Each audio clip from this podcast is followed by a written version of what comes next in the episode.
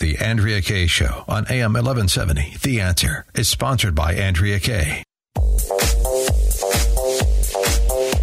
Welcome to the Andrea Kaye Show. She's blonde, five foot two, and 107 pounds of dynamite in a dress. Here she is, Andrea Kaye. Good evening and welcome to the Andrea Kaye Show. It is Monday night here in San Diego at the studios of AM 1170 KCBQ. I am so happy. I'm always happy to share this time with everybody out there. I'm especially happy tonight because I got two amazing people sharing the studios with me tonight. Of course, I got the engineer extraordinaire, DJ Carrot Sticks, who just, you know, allowed himself to in, indulge a little bit in a in a maple donut tonight. Everything in moderation. That's right. He had a balanced diet. He ate the donut and then he had an apple. Yeah, there you go. Well played. Well played, young man.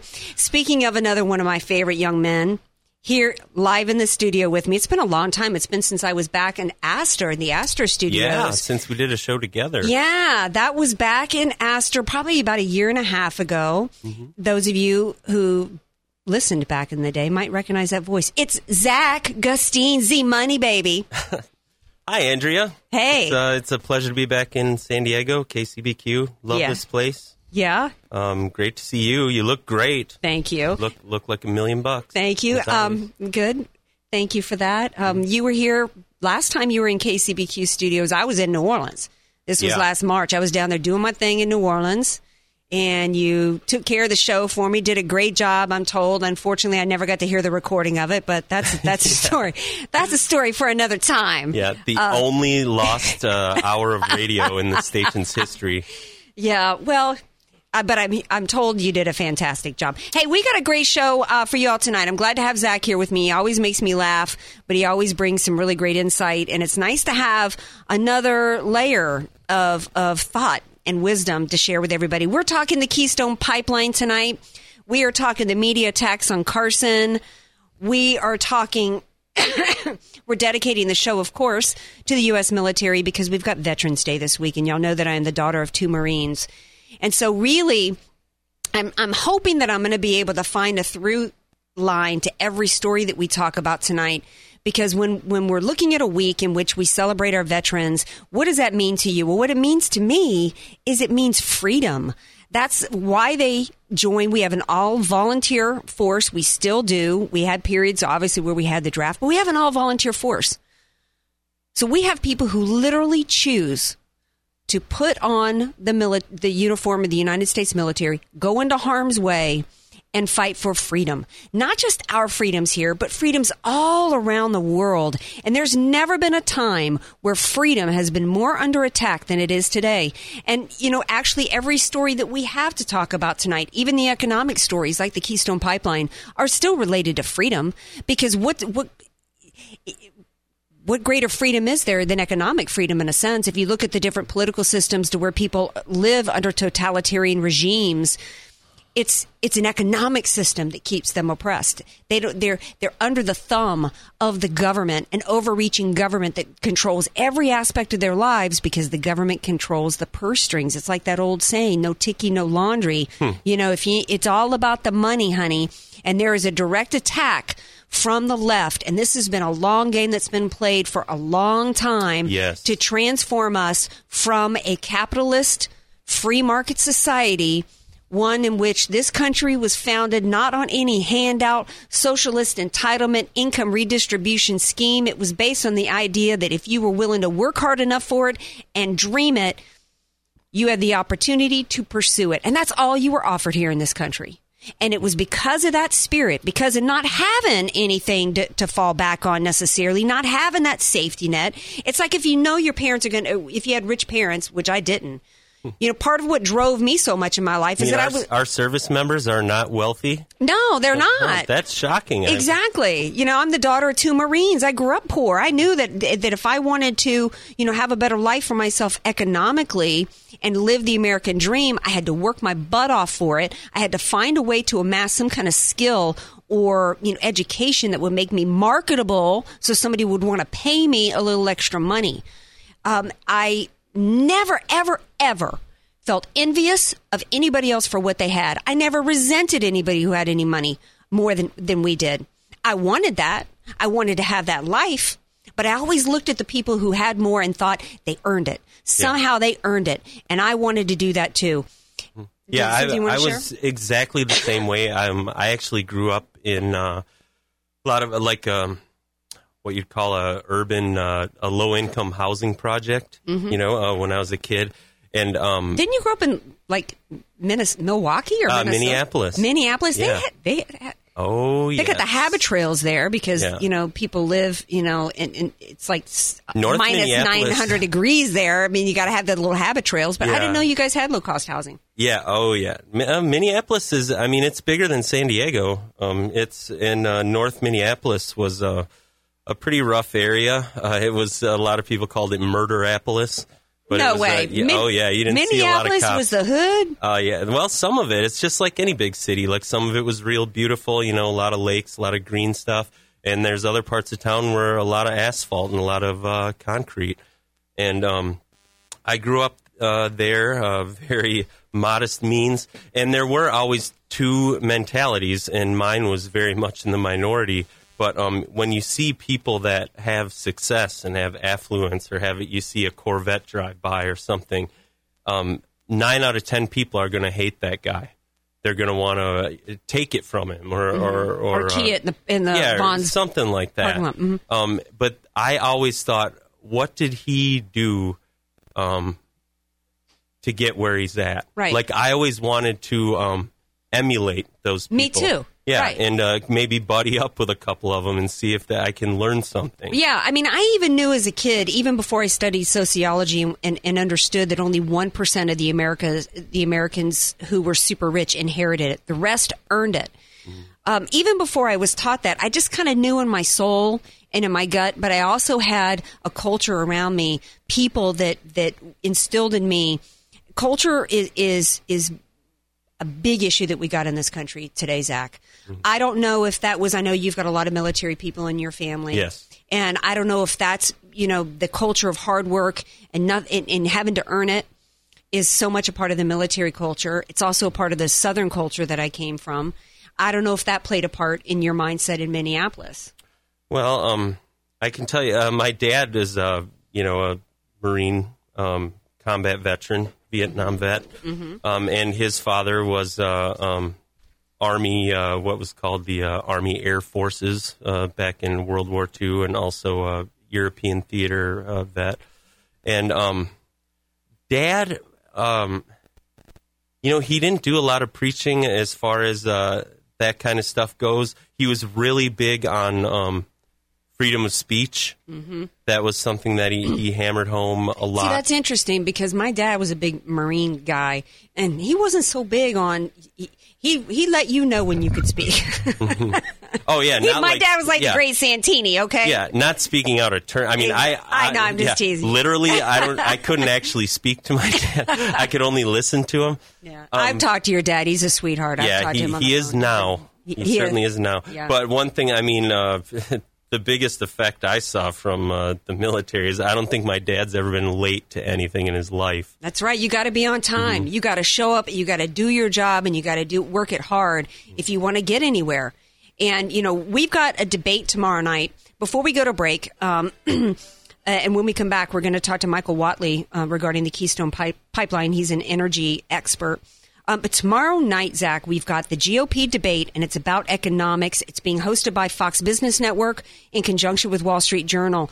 We, I know economics, getting into some of the weeds isn't particularly sexy. Some people might be like, "Why are you lead, leading off, you know, your your um, show tonight with the Keystone Pipeline and, and a discussion of economics?"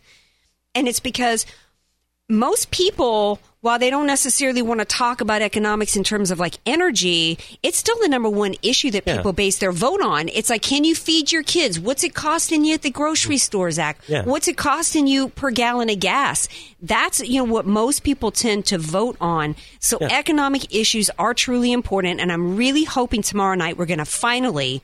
For the first time, Zack, we've had like three or four debates now. I'm hoping we're finally going to get A some- legitimate one. a legitimate one to where people are asked legitimate questions that have to do with economics and and to me We need to have a discussion in this country led by a Republican nominee who can articulate why the values of hard work and opportunity and ambition in a free market capitalist system is the answer, not going down the road to socialism. It sounds great. It looks great on a bumper sticker. It, you know, it feels, it, you know, nice and warm and cozy to think that, that we've got this government safety net and nobody should, you know, go to bed hungry and all this kind hmm. of stuff. But the reality is those economic systems kill entrepreneurship. They kill innovation. They kill ambition. They kill economies. They kill nations and they end up killing people. We cannot go down that road. And we must have a Republican Party who can, yes, get into policy discussions like taxes,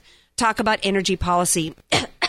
Excuse me, but they've also got to be able to really articulate and persuade the American people why we've got to turn around from this course towards socialism and get back to a free market capitalist system. On that note, we come back. We come back. We're going to talk some ener- energy policy and some economics. We've got coming on the show tonight. We've got Michael Whatley Executive Vice President of Consumer Energy Alliance. He actually was Chief of Staff for Senator Elizabeth Dole. He also served as the Senior Policy Coordinator and Counselor for the Bush Cheney campaign. Mm. So this guy is connected, all right? Hey, don't change that dial, folks. This is the Andrea Kaye Show on AM 1170 The Answer.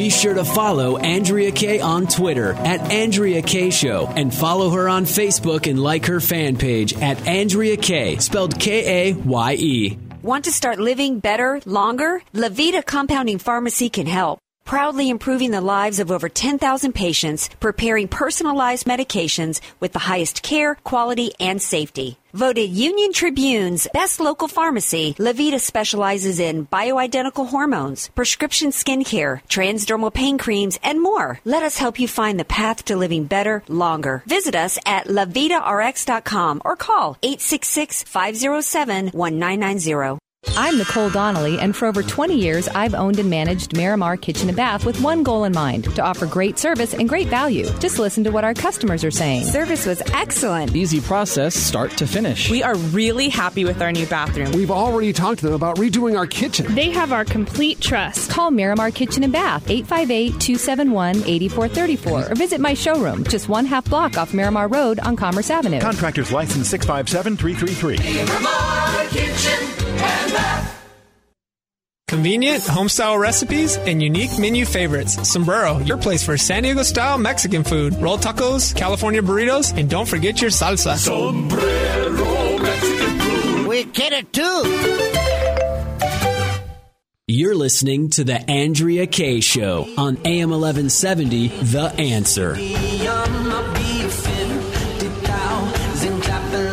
Welcome back to the Andrea Kaye Show. I'm already having a great time here tonight. I got my buddy Zack in the studio with me. DJ Carrot Sticks always doing a great job playing the best bumper music in the business, and I'm excited to talk a little economics tonight. You know, who knew Andrea Kaye liked to talk economics? Well, you know what? I actually did study business at LSU, in, in, including economics, so I really do dig this topic.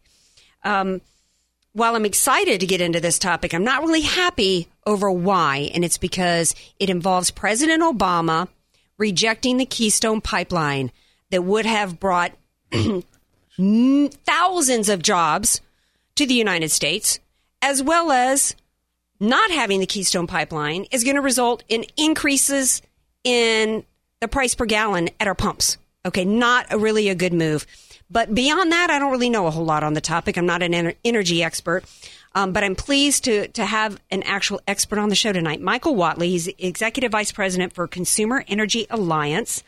Um, his resume is long. This dude knows what he's talking about here with energy. He was Chief of Staff for Senator Elizabeth Dole, uh, Staff Director and Chief Counsel for the Subcommittee on Clean Air, Climate Change, and nuclear. I mean, I could go on and on and on with Michael's resume. That's how much he knows about this. Hey, Michael Whatley, welcome to the Andrea Kaye Show. Thanks for having me on tonight. Well, thanks for coming on. Keystone Pipeline. Before you know, before the break, I was talking about economics and why this is so. Imp- economics may not be the sexiest topic. It may not be as fun as exciting to talk about as you know some other issues going on in the nation but it is so important to us michael because people do vote on economics because they vote when when when they can't feed their kids because they're paying four dollars at the gas pump So well, they certainly do. And when you look at Keystone XL from an economics perspective, this is a complete slam dunk. You're talking about a company that wants a $12 billion direct spend into the U.S. economy. You're going to increase gross domestic product by $20 billion, and you're going to create and sustain 42,000 jobs. And we were not only dismayed, but stunned when President Obama said that that is not a long term economic benefit that warrants moving forward with the pipeline. Yeah, and in fact, he talks about that at one point he. I, this is the first time I've heard 40,000 jobs. Initially, I had heard him say, well, it was only going to bring 2,000 jobs or so. And, you know, those were temporary yeah. jobs. Hey, wait a second. Wasn't your 2009 um, uh, stimulus program all about shovel ready jobs that were all temporary? Why is it that those infrastructure jobs or the wasted um, money on, there was some, I think, some border shed up in Canada that cost I don't know how many millions of dollars and only like two people cross that border. You know, those were all worthy jobs, right, Michael? But these aren't. He's actually wrapped this though around under the guise of being good for the environment. That he can't have this pipeline because it's just going to destroy the environment. You say that's not true either, right, Michael? Yeah. No, it's not. And, and actually, it's not just us who say that. The State Department, the Obama administration State Department, did five different environmental reviews and what they concluded throughout the course of all of these different environmental reviews was that this would be the safest pipeline ever built, that it would not have any significant impact on the on the environment whatsoever, and that it actually would have lower carbon emissions associated with moving that oil from the um, oil sands and in uh, North Dakota down to U.S. refineries than getting it there by other means.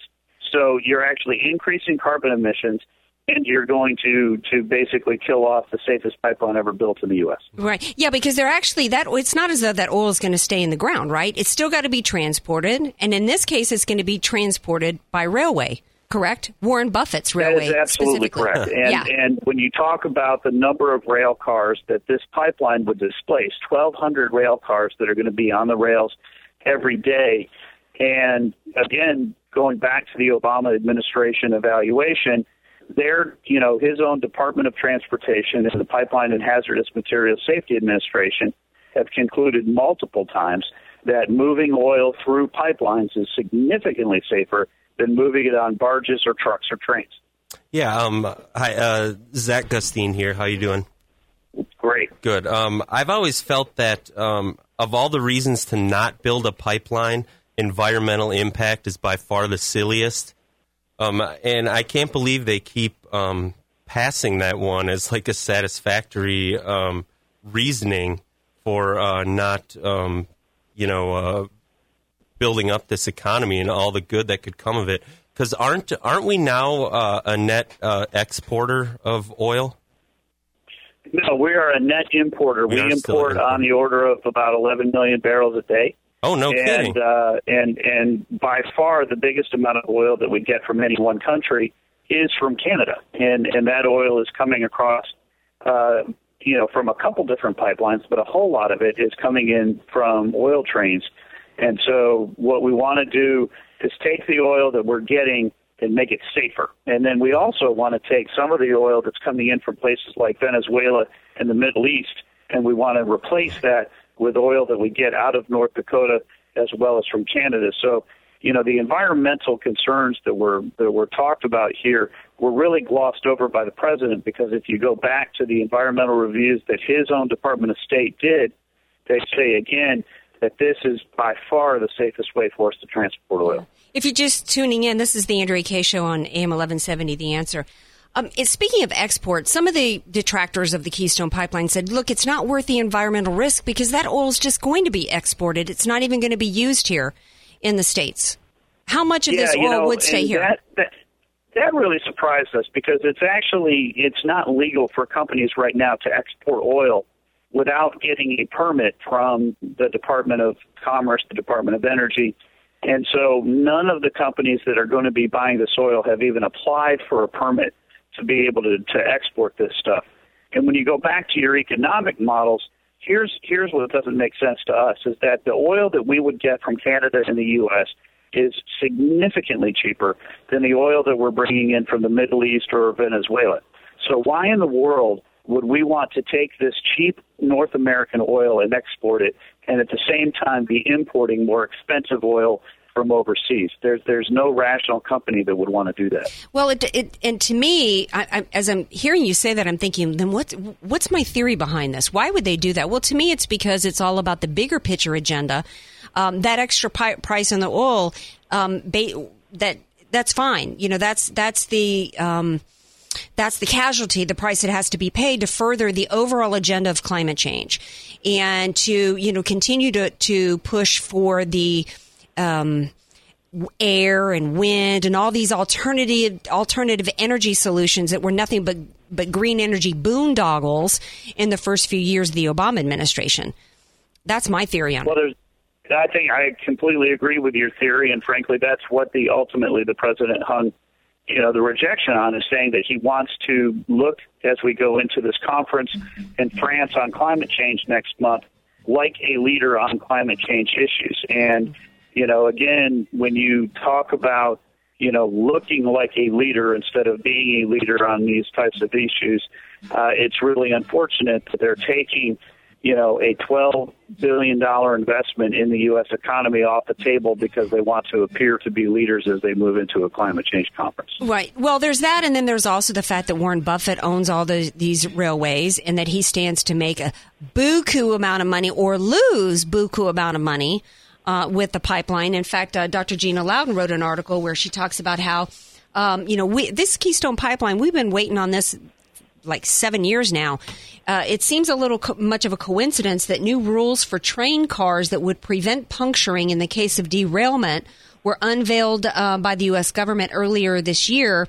And she says in her article, conveniently, Obama delayed the implementation of that rule for eight years.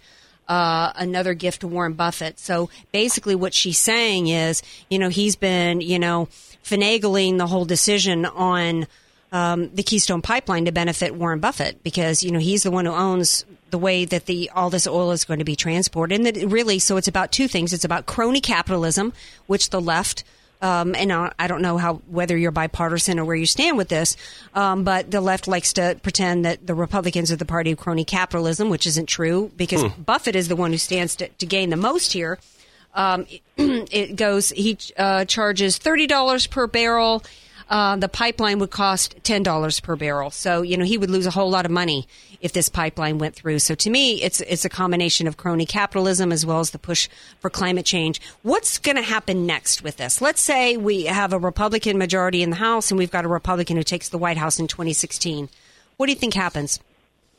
Well, you know, Congress has already passed legislation that would grant the permit and allow construction of the pipeline and that legislation was uh, vetoed by by President Obama, and uh, the Senate uh, voted with 63 votes to override that veto. So they fell four, four votes short. So if you end up having a Republican president, and all four or six or eight of the presidential candidates that are running this time around have said that they would sign off on Keystone XL and so you certainly would see a congressional push to be able to grant the permit.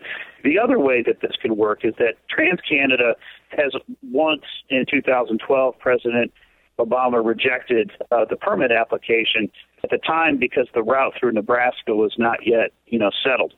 And so TransCanada modified the routes. They took several parts of, of the of the pipe and broke them off into a separate project came back and reapplied. They can certainly come back and reapply for a permit again, but they're they're going to wait until after the elections, I would imagine, before they want to move forward with that. So, you know, considering the company has already spent over two and a half billion dollars wow. on pipe and staging and labor contracts to get ready for this thing, and that they have the right of way uh, all the way from the Canadian border down through Steel City, Nebraska.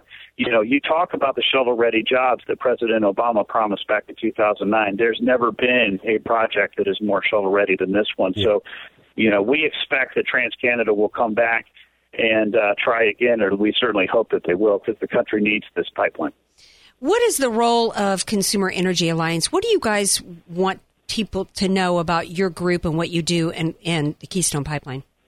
No, I appreciate that question. We are a national nonprofit, nonpartisan trade association.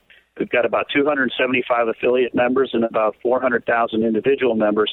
And our whole focus is on enacting energy policies at a federal and a state level that are going to ensure that we have affordable, reliable energy for all of our different consumers. So if you're a trucker or you're a shipper or a manufacturer or an iron and steel producer, you have to have low cost, reliable electricity and natural gas. And you also need affordable, you know, diesel and gasoline for all the farmers and small business owners and frankly the families all across this country. And so what we do is we try and make sure that the consumers understand energy policy and how it affects them in their daily lives and then we turn around and have them advocate both at a federal and a state level for rational energy policies. Well, thank you so much for coming on the show tonight because I actually think I have a better understanding of what this means to us. I had no idea it was 40,000 jobs. I had no idea uh, that this is actually safer for the environment. And this is really important for Americans to understand because the left, in, in terms of groups like this, RAIN, um, uh, the Rainforest Action Network. I mean, you know, these types of organizations, they push really hard. They lobby really hard, and we need people out there, and we need Americans lobbying. We need group and supporting groups like yours who lobby for good energy policy for us because economically we must, must, must have this. Thank you so much for being on my show tonight, Michael Whatley. How can people get more information about your organization? One last time. Sure. Well, we've got two different websites that I'll throw to you. The first is uh, buildkxlnow.org for all the information you'd ever need on Keystone XL. And on any other energy issue, you can learn more at consumerenergyalliance.org. Thanks Excellent. so much. Have a great night. Thanks, Michael. Have a great night. Thanks. All right, now we are going to take a break. When we come back, we're going to shift gears a little bit because over in the Midwest, is another big story that's happening besides the Keystone Pipeline. It's what's happening in Missouri. And I'm hoping my buddy, KCBQ's buddy, Craig Sewing, is going to be able to call in and shed some light on what the heck is happening in his home state with this whole hunger strike and president and the chancellor of Mizzou having to step down. Just all kinds of shenanigans still going on in, in uh, Missouri. Hey, you're listening to the Andrea Kaye Show on AM 1170. The answer I'm here with Zack Gustine. We don't want you to change that dial. Don't change the dizzle, manizzle.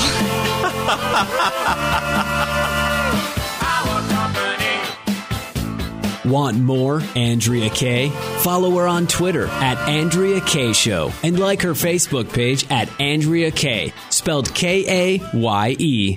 Convenient, home-style recipes, and unique menu favorites. Sombrero, your place for San Diego-style Mexican food. Roll tacos, California burritos, and don't forget your salsa. Sombrero Mexican Get it too. Do you struggle with the day-to-day management of your business? Proteus takes the pain out of the business process management by providing you a complete system for efficiency, automation, continuity. Proteus is a business solution that wraps itself around your business and grows with you. Gone are the days of multiple programs and systems for sales, inventory, customer management, and financial reporting. Proteus serves your business every day, all day, and revolutionizes the way you do business. Visit us today to see how Proteus can assist you online at www.proteuserp.com or call today 877 749 3533.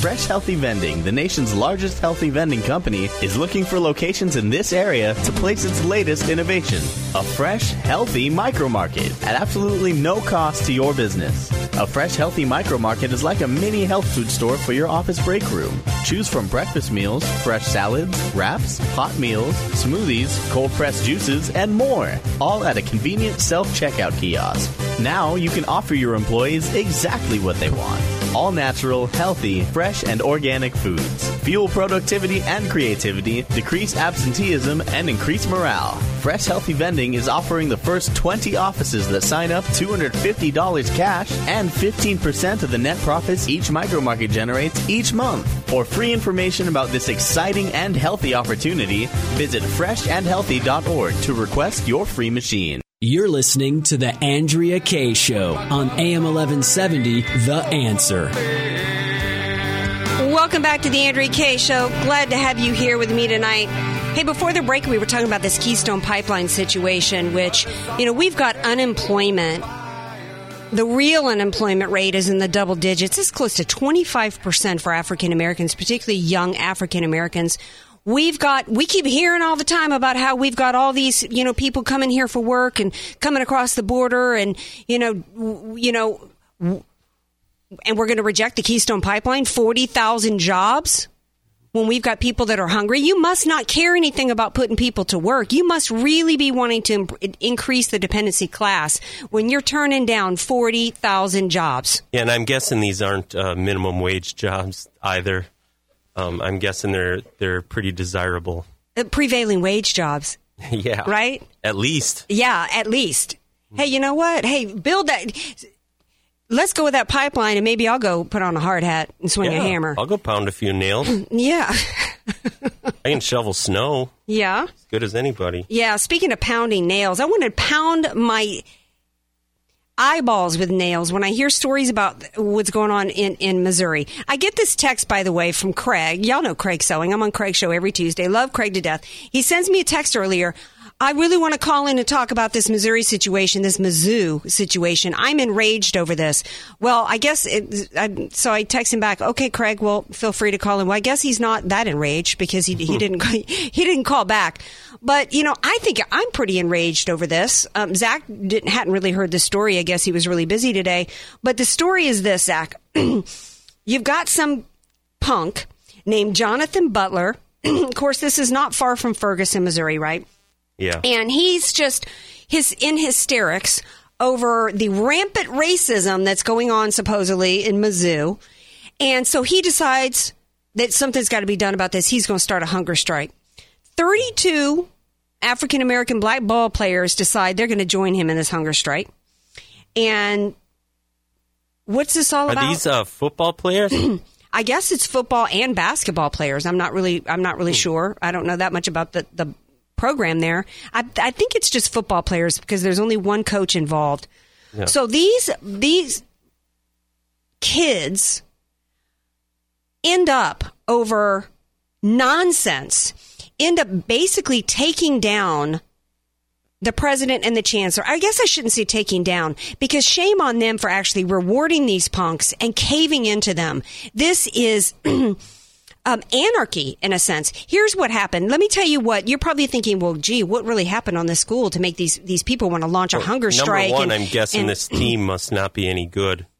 Well, yeah, Uh, they're not. if they can afford to have uh, players going on hunger strikes and making political uh, statements and stuff like that, Well, I think. Well, then uh, you know what I really think. they're the not winning. Well, well, the LSU ball players probably should have tried to come up with a reason to launch a hunger strike Saturday before they went into Alabama to play that game. Anyway, but here's what got this kid Jonathan Butler all outraged. Here's his cases of racism uh, on the school campus. State law prevents Planned Parenthood from performing abortions on campus, and he says that's racist. Hey, Butler. The Planned Parenthood was started by a woman named Margaret Sanger, whose entire purpose was to wipe out the black Yeah. race. Oh, the irony there. I wonder if this kid has any idea. As soon as I heard about that, about the Planned Parenthood thing uh, being racist, I'm like, uh, I think they're preventing racism. Yeah. by, like keeping them off campus. Stay in school, fool. What are they teaching there? Obviously, they're not teaching any truth in terms of, of history. His other example is that some unknown person who nobody knows about and nobody's seen and nobody can name supposedly yelled an ugly racist word somewhere at some point in the history of the school because he hasn't been tracked down. It's like, are you kidding me?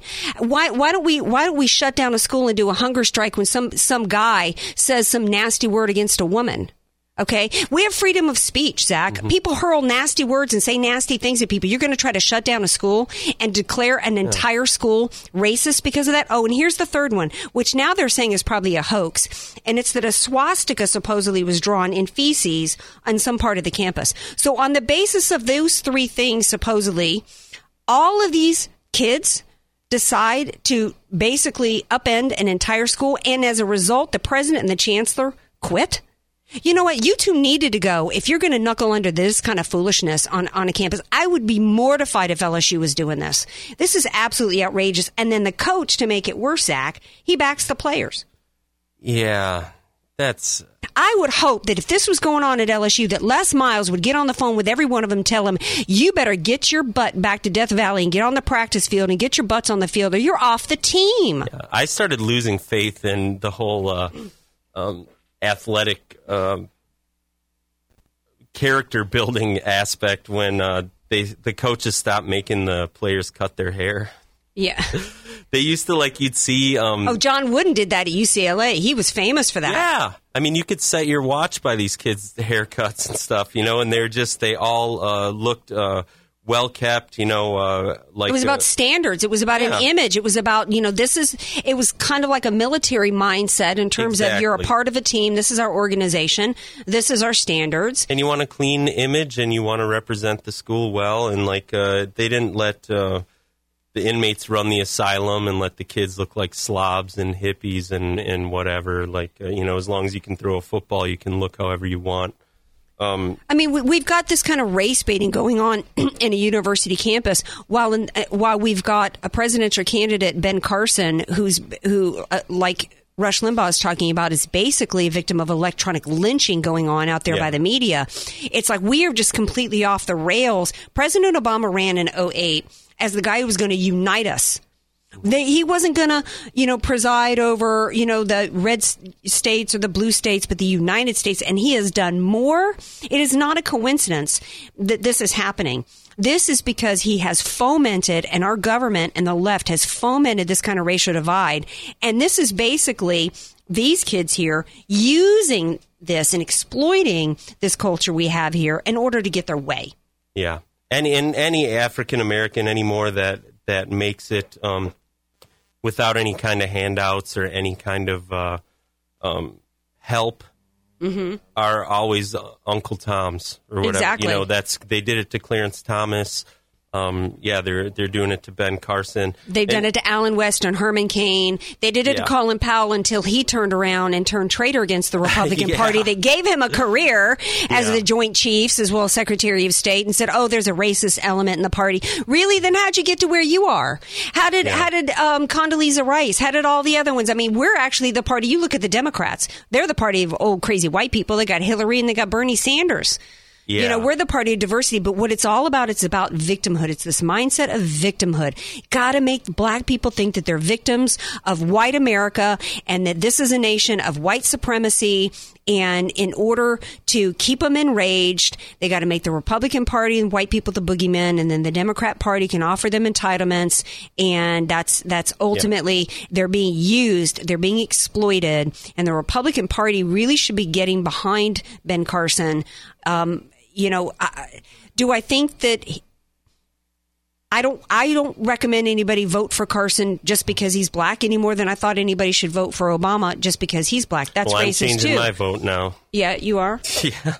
What? Just based on that recommendation. Well, yeah. I was going to vote for him just because he's black, but I, I'm, I've changed my mind. You- You're you voting make a good Fiorina. You're voting Fiorina, aren't you? Yeah, they. Um, I mean, um, that's why I think Obama was was such a media darling. I mean, not only just the D next to his name, but um, it appears that I mean, whichever version of his bio you happen to be reading uh, at any given time, um, he appears to have taken advantage of all of these government programs uh, to get where he is today. Mhm. Um, like all of the, uh, you know, um, the college money and the um, the different kind of uh, whatever hand hands up or hands out um, Mhm. that he got for you know today's an immigrant, uh, today's not.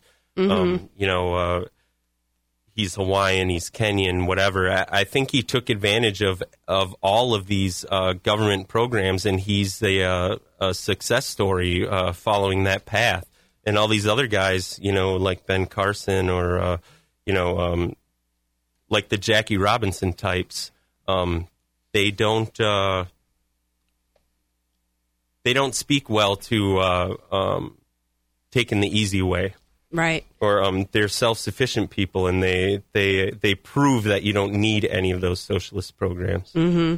Um, we have such a double standard right now in terms of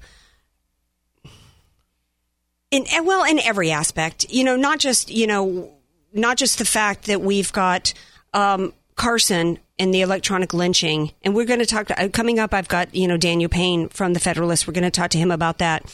Um, but we've got everybody's being held everybody who's a conservative particularly black conservatives uh, every are held to a different standard. We've got a double standard and hypocrisy with women going on. We need a republican presidential nominee zack who can articulate or do they not let me ask you let me ask you to this way i'm rambling Okay. a little bit because i'm trying to i'm trying to go all around my points i've only got two minutes here before we go to break when you've got the double standard going on Mm-hmm. the media is buying into it. You control the message and you control the minds. When we've got a media that is willing to lie and propagandize and play the identity politics game on the part of the Democrat Party, fostering hate and division according to the lines of race, according to the lines of gender and age, all meant to do exactly what you're talking about, which is, um, you know, it's all about the victimhood Yes. does the Republican Party need to come out and directly address that um, in, in the way that I just did? Or should they just deal with it from a policy standpoint? For example, let me ask you this, give you an example. Don Sherman is a friend of mine on Facebook. He says the Republican Party needs to fight against the Democrats when it comes to the women identity group. We need to do more for working moms. And I said, no, that's not the solution. We're trying to then fight them in terms of competing um, based upon the same identity politics game. Yeah, I think the Republicans would do well to never mention any demographic whatsoever for any reason. Just um, just talk about Americans. Don't talk about class. Don't even use the words middle class. Uh, don't use. Uh, don't say African American anything. Don't say women anything.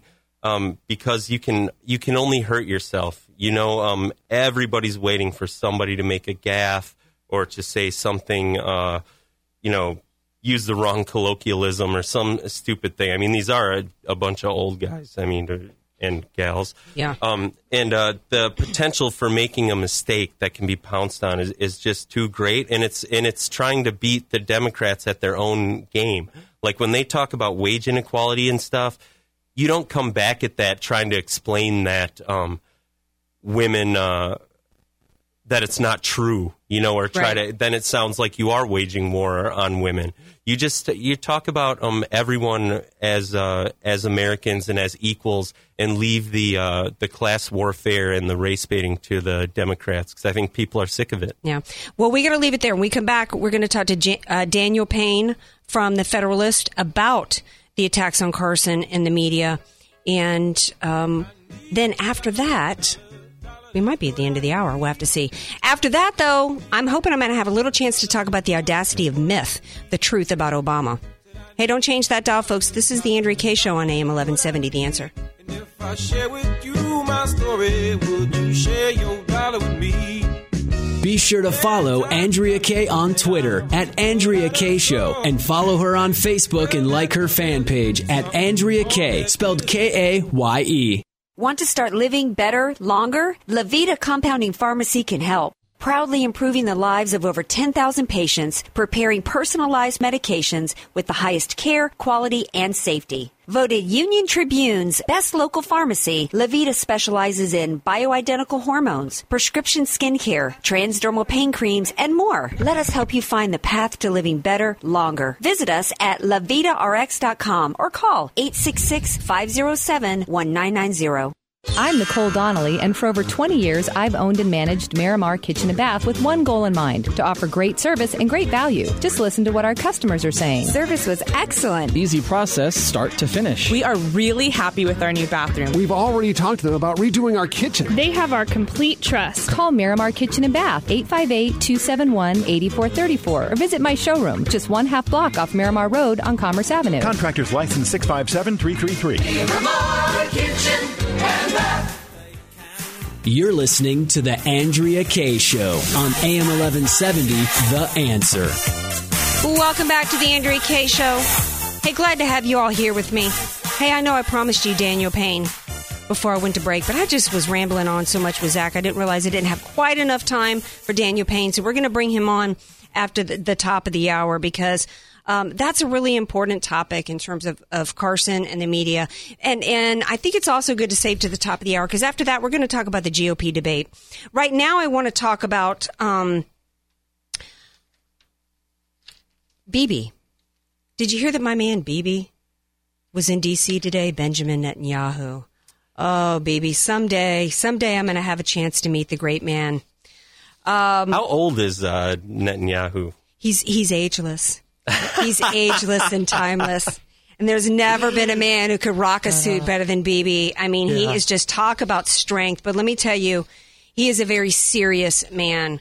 And these are very serious times. And Obama did what he always does. He basically spit in, in Netanyahu's face basically made some stupid remark that, you know, oh, other than this little tiny thing like, you know, Iran getting a nuke and wiping out everybody, other than, other than that, you know, we're good, right, Bibi? Uh, other than that little tiny hmm. point, we actually agree on everything. Here's the latest involving the Iran nu- nuclear deal. These people chant death to America every day in their yeah. schools, every day in their streets while they were negotiating this deal with us or while John Kerry was throwing us under the bus, I guess I should say. Yeah. Before, people, during, and after. Yeah, before, during, and after they were burning our flags in the street. That now we find stopped since the seventies. No. Yeah. Now we find out it was just uh, come to light last Thursday that both the U.S. and Iranian officials confirmed that no American nuclear inspectors will be permitted to enter the country and, and inspect their nuclear sites.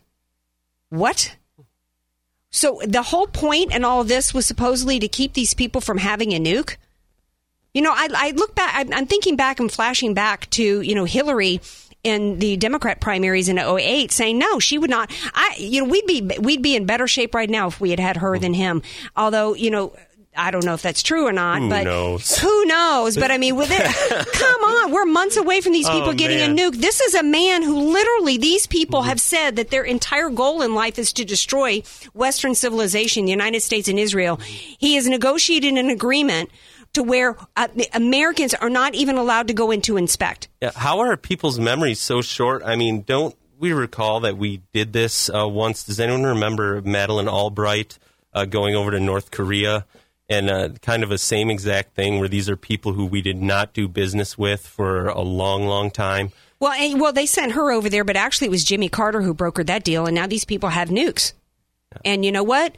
Uh, th- they're safer with the nuke than Iran. These mm. Iranians over there, these Muslims, they are. I don't know that the North Koreans have any religious beliefs, but these people over in Iran believe that they're going to be rewarded by destroying the entire world, and that is their mission. We have a president of the United States who has outsourced our defense to the IAEA because that's the comeback from the Obama administration. Oh, don't mm-hmm. worry about it. We've got the inspectors from the IAEA because, and you know, what a great job they've done before because those are the same inspectors that were supposedly over there in North Korea looking to see what was going to happen over there. I still haven't heard a rational case made by, by anyone, even the best of them over on that side of how giving them nuclear capability prevents them from getting a nuclear weapon. Yeah, I mean that's it's one of those riddles. And I love that uh, Donald Trump did uh, in his closing, I believe, at the last uh, debate, called that deal the worst deal of any kind that he's ever seen in his entire life. Yeah. The Iran deal. Yeah, I actually like the way Huckabee said it. Huckabee said that he wouldn't trust Obama to negotiate the sale of a couch on Craigslist. That's how bad it is. Now, what is what is Iran? What are they all about? Why can they not be trusted with a nuke? Because they're Islamist. What do Islamists believe? They believe that it is their mission, their caliphate, to destroy Western civilization and destroy all the infidels. And thank hat tip to, to Doc Porbin um, because he posted, you know, we've been told uh, that, you know, it's all these, the refugees coming out of Syria, a situation that we helped create over there.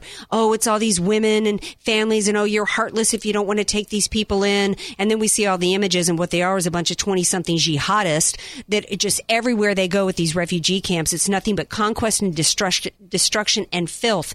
Now we find out, we're reminded, thanks to Sean Porbin, this was an article that I actually uh, talked about last year. Um, the date in this article is Christmas Eve 2014. And it was an interview uh, with ISIS over in Syria. Hmm. And this interview with this top fighter, basically, he says, We will conquer Europe one day. He says, It's not a question of will we conquer Europe, it's just a matter of when that will happen. He said, For us, there is no such thing as borders. Yeah. There's Say what you want lines. about ISIS, but they are uh, pretty accessible uh, dudes. Yeah, they are accessible. Really, really down to earth folks. You know, They're down, yeah, and you know what? They're crystal clear as to what their Yeah. agenda is. They'll do all the interviews in the world, They and they'll will. say it right out in the open. But yet we somehow can't seem to find them in order to take out the terror camps. But they said that our expansion will be rapid and perpetual. And the Europeans need to know that when we come, it will not be in a nice way. Isn't that the truth? I mean, day after day after day now, there's constant reports of rapes and of murders going on in every country over there in, in Europe that's taking these people in. This is what they do. The definition of Islam is conquest.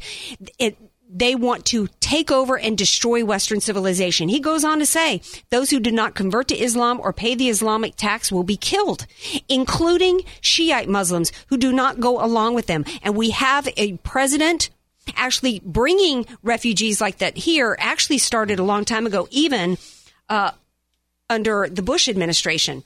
Yeah. And, you know, Even though they want to levy the uh, Islamic uh, infidel tax, they're not actually Islam. Uh, Obama, um, you know, he will he'll keep um, repeating that, and so Mhm. will Right. his ilk. You know, those those guys are not Islamic. Yeah. It's The- not real. Yeah, the transformation is going on, creeping Sharia here in this country. The takeover from within is here. Hamtramck, I don't know if I'm saying that right, in Michigan, not too far from your former neck of the woods. It's a city near Detroit. It just elected its first Muslim majority city council in the United States. It used to be a Polish Catholic enclave. Now it is, let's see, that it is somewhere between 30 and 50% Muslim. And do you know who just won? Who got the highest number of votes in this Muslim community? It's an immigrant, a 28 year old student who moved to the United States in 2009 and became a citizen two years later. Yeah, we need immigration reform, Democrats and Republican Party, but what we need is we need to stop bringing people here who want to take us over from within, who are from these Muslim countries. That's Actually, what we need to do. The very first uh, Muslim congressman was from uh, Minnesota. Yeah, it was Ellison. Was- yeah, Ellison. Yeah, and and he I believe he swore in on the Koran. He did, Yeah. and he's and he is cozied up and has has been involved in in um, fundraising for CAIR, the Council for American Yeah. Islamic Relations, which is a front group for the Muslim Brotherhood with terrorist ties. He absolutely should not be. And one of the things I liked about Carson is Carson said, "No, we should not have a Muslim president." Islam is not a religion. It is a totalitarian political system that hides behind religion. It needs to not be declared a religion so that it can have protected class status here in this country. And I'm looking for a Republican Party. And one of the reasons why this should come up again, and even in tomorrow night's debate, even though it's an economic debate, is because it goes in line. The Democrat Party is cozying up with the Islamists and the Muslims here because Marxism, which is what the left is all about now, is is compatible with Islam and Sharia because Yeah. they are about centralized governments of complete control over the people and their economic systems. I always like to ask the question if uh, if the terrorists, if ISIS or whoever you name it over there could vote in our elections, who would they vote for? Ooh. And how I think anyone would know the answer to that. And when you answer the question, you want how can you vote for the same person? Yeah. That's the question of the day. Would ISIS, who would ISIS vote for? I wish that would be the question on tomorrow night's mm-hmm. GOP debate. Yeah. Hey, don't go anywhere because when we come back, we are going to talk to Daniel Payne from the Federalist about the Carson and the media attacks as well as the GOP debate. And guess who else is coming up? Diamond and Silk right here on the Andrea Kaye Show. Welcome to the Andrea Kaye Show. She's blonde, five foot two, and 107 pounds of dynamite in a dress. Here she is, Andrea Kaye. Welcome back to the Andrea Kaye Show. This is hour two here on AM 1170, The Answer KCBQ. I'm having a great time here tonight with DJ Carrot Sticks, my buddy Zack Gustine, who ran out of the studio just now. I don't know where the heck he went, but that's okay because I've got my next guest with me tonight. I'm super excited to have him on. He is the uh, senior contributor, actually, to the Federalist, as well as a blogger. His he is none other than Mr. Daniel Payne here tonight to talk about all these the media smears and the attacks on Carson. Well, hey Daniel, welcome to the Andrea Kaye show. Thank you, thank you, Andrea. Good to be here. Well, I'm, you know, I had to have you on today because I saw this article that you wrote. First of all, I love the Federalist. I love all the work that all y'all do over there. But the title of your article just really grabbed me. How do you solve a problem like the media? Of course, that the the title reminded me of my favorite musical, The Sound of Music.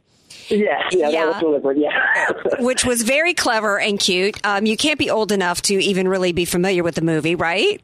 Uh, uh, no, I, uh, I'm sure they're going to remake it in a few years, though, so I can I can watch it then. Well, actually, they already did. It was a hideous live performance with Carrie Underwood. It was terrible. Um, oh, that's right. Yes.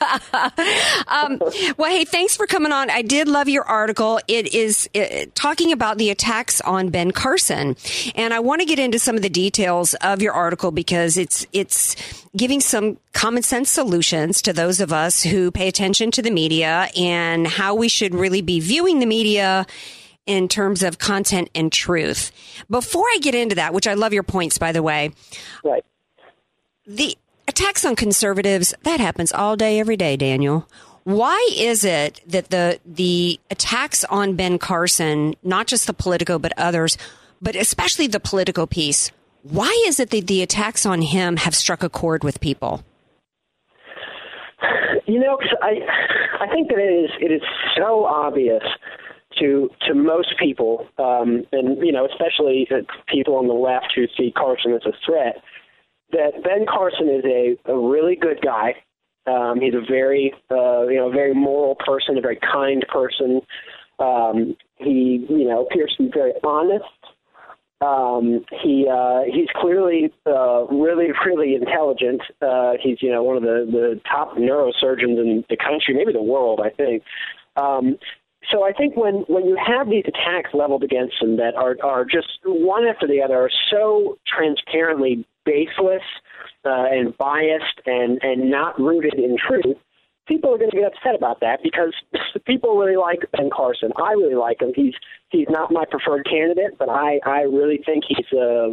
Uh, just find him to be a very compelling and likable guy. So I think that's why a lot of people are responding so negatively to these um, these attacks. I agree, and I also think there's an element of the fact that it's hard to avoid. Not only are they so blatantly um, untrue or dishonest in in some of their attacks on him. But you can't also deny that it's so blatant in the double standard and the hypocrisy that you couldn't ask any questions about Barack Obama when he was running in 08. You couldn't ask any questions about his background. You haven't been able to ask one question or criticize him in any way since, or you're going to be accused of being a racist. So, and you know what? So many people bought into that and said, you know what? I don't want to be accused of being a racist and maybe I need to check myself and really think about what my motivations are. So there's been this whole narrative for so long now that then when you see this conservative black man get attacked, you go, well, wait a second. You know, come on. You know, what's going on here? So I think that the, the double standard and the hypocrisy that people see has also, people are just so fed up too with that whole double standard and the whole race card thing. I got to ask you this question. You say in your article he's not even in your top five. He says that these attacks on him are coming because he's number one in the polls and he's the only threat against the real threat against Hillary Rodham, HRC. Is it Rodham? Yeah, Hillary Rodham, yeah, Rodham Clinton. Yeah. Uh, so if that's true, then why isn't he in your top five? They see him as, as top five. They, they do. The, the, the voters, uh, you know, those who have been polled see him as top five. Um, I I think that, that part of the reason that he shot up in the polls is because of all those qualities uh, that I mentioned before that, that people are clearly responding to. Um, I think part of it has to do with the dynamic between him and Trump. Uh, you know, they they're kind of starting to root for this guy who's finally uh, you know overtaking the unovertakeable Donald Trump. So uh, I think that's why a lot of people are encouraged. Um, for me, I just um, I I find that he doesn't. Um, he doesn't seem to have as good a grasp on, uh, you know, sort of a, a broad range of policy. Um, that uh, that uh, a number of the other candidates have. Uh, I favor Marco Rubio, and I've really liked the way that uh, you know he's talked about uh, you know dismantling big government and the way it's a, an existential threat to the American dream and the exceptionalism mm-hmm. of America. Right. I, I haven't heard that kind of uh, like really profoundly um, uh, convincing and compelling talk from Ben oh. Carson, um, but it's it's not really motivated by uh, by any real dislike of of Ben Carson. So much of it is uh, so much of it's just a, a greater like of uh, of Rubio and some of the other candidates. Right. Well, you know, so many people right now are, are still waiting, and, and I haven't I haven't thrown my name or, or, hat behind anybody yet. I need to hear more. I don't think that we've got had any real debates yet where right. real questions were were asked with a legitimate amount of time for each candidate to answer. For me to really have a good picture, I loved kind of what Ben Carson's been able to talk about in terms of the American dream and his story about how he rose up from poverty and you know the the value of the free market capitalist system and what that means as opposed to the entitlement society. I love how he articulates that, but I do need to hear more substance in terms of policy and I'm hoping tomorrow we're going to finally get into a little bit of that. I wish we'd get rid of the entire format of, of moderators, have predetermined questions, have an intern set a top watch, a, a stopwatch, and let them talk. I think then we might really have a have a true picture of who each one is, um, or each one are. Pardon my grammar. You're the writer. I'm not. Uh, this is the this is the election though of the outsiders. Rubio's not an outsider. Uh, are you you're asking if he is an outsider? I'm asking you your perspective on that. If everybody seems to think that the reason why Trump, Carson, Fiorina are really, you know, well, she, Fiorina's not in top three right now, but she's had a lot of momentum because she's an right. outsider. The the the, the theme seems to be outsiders, and even on the left, you got Sanders. You know, you know the feel the burn, summer burn. Right. So, how, how you do you think it's still going to be that, or do you think that that some of that's going to kind of fade away, and then you're going to see the Rubios and the Cruzes kind of reach come to the fore? You know, I honestly, I mean, that's the thing about this 2016 race so far is that you know, three months ago, uh, four months ago, you know, I, I would have said, oh yeah, Donald Trump, he'll be, uh, he'll be out, you know, within within a few weeks, he'll flame out and get tired of it and go. I would have said the same thing about Ben Carson. I even would have said the same thing about, uh, uh, you know, Fiorina. Uh, you know, she's not doing as well as the others, but she's still, you know, she's still a presence in the debates, and um, all of these folks, I would have assumed that they that their, uh, you know, kind of their outsider status that. Uh, you know, drew so many people to them would eventually uh, and very quickly rather uh, result in their being out of the race.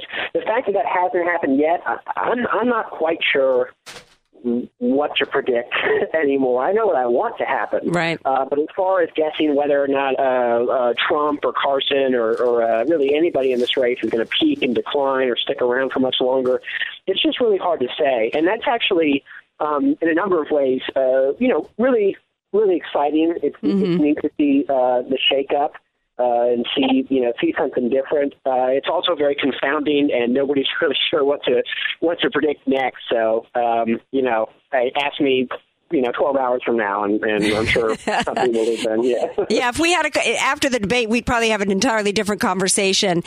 One thing that we right. do know is going into 2016, whether Carson and Trump and who all stays in the top five, they are going to come under incredible attack.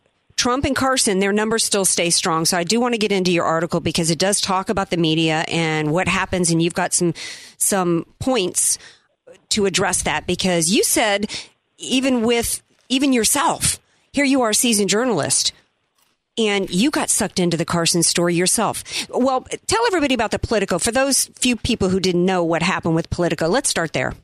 Yeah, it's it's really kind of astonishing, and it's it's increasingly hard to be astonished by the lengths to which uh, most of the media will go to, to smear uh, any conservative or Republican they can get their hands on. But basically, what Politico did, uh, this gentleman named Kyle Cheney over there, um, basically what they did was they uh, examined a passage in one of Carson's books uh, and a number of statements he's made over the years, claiming that he received the offer of a full scholarship to West Point University um, to West Point, the military academy, excuse me. Um, and um, they contacted the campaign uh, and basically asked, well, did uh, did Ben Carson ever apply to West Point?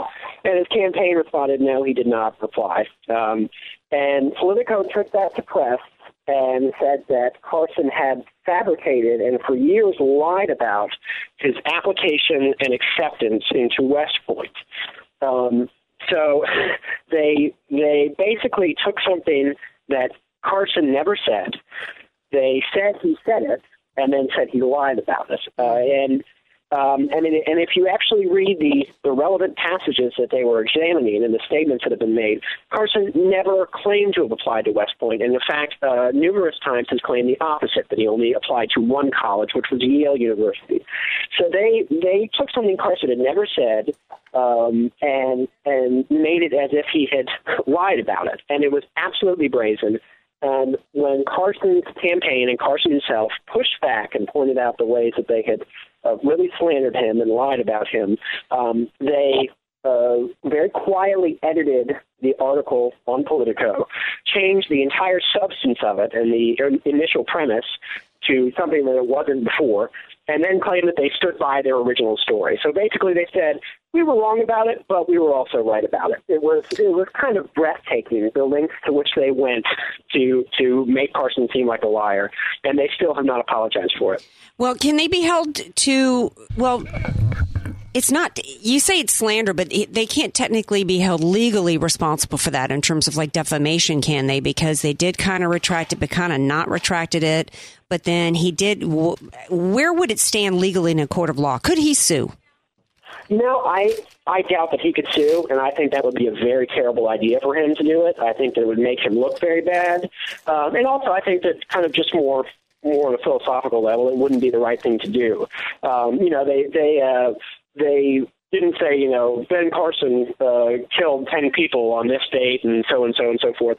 Um, they made what was clearly a dishonest and uh, malicious set of statements uh, on this hit piece, but they did it in such a way that they could surely cover themselves in court.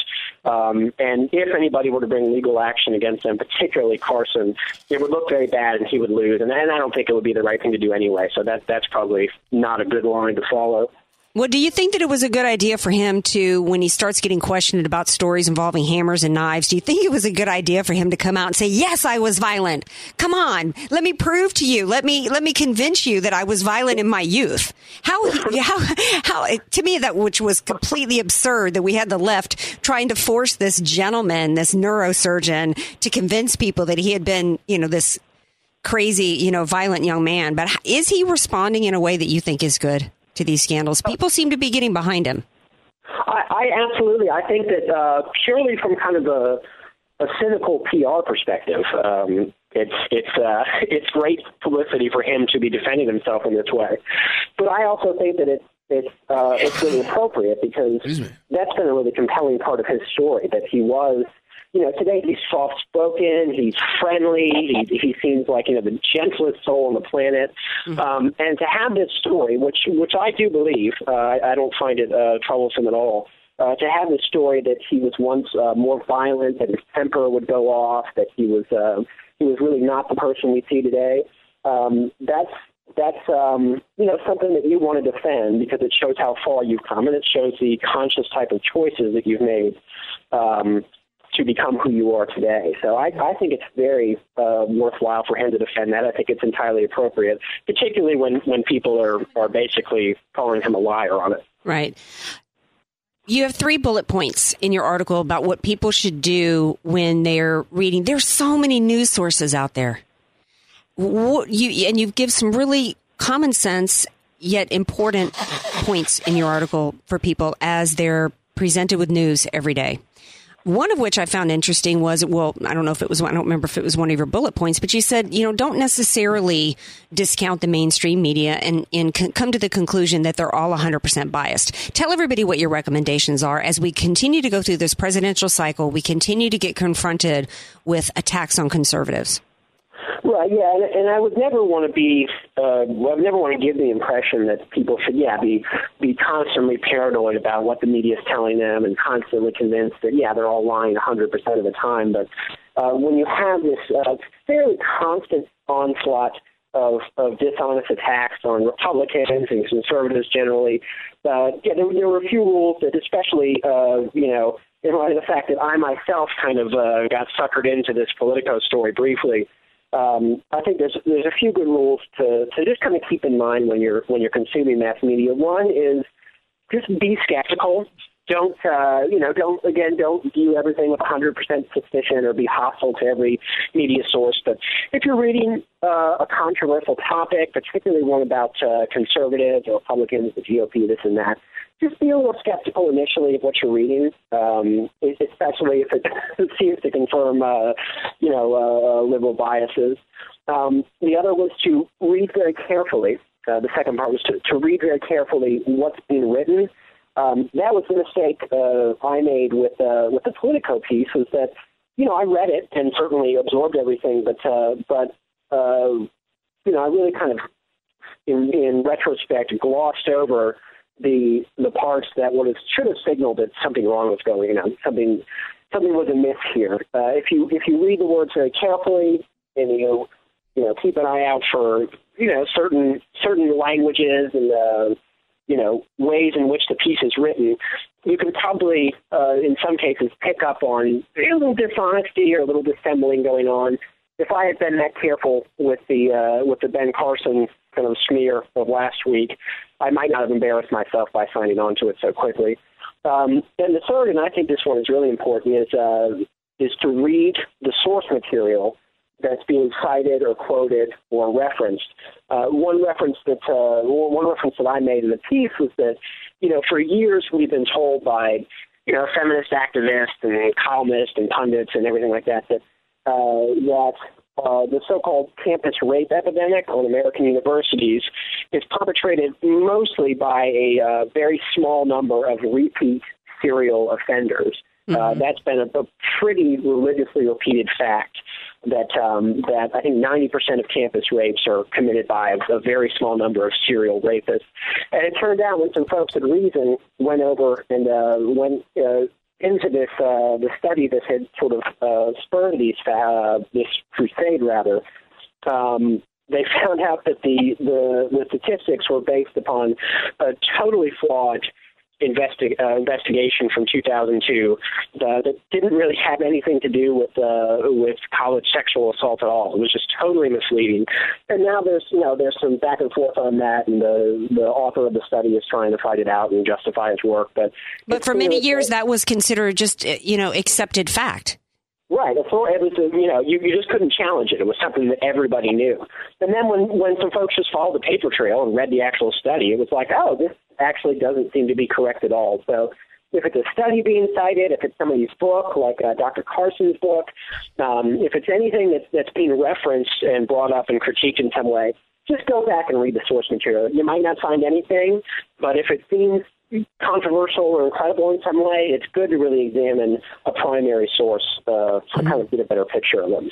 Yeah. Well, we all now have, if we have the ability to read all these articles, we've got the ability to source them, to fact check them ourselves and do our own homework before we just immediately jump onto a bandwagon. It's just too easy to hit that retweet button, isn't it?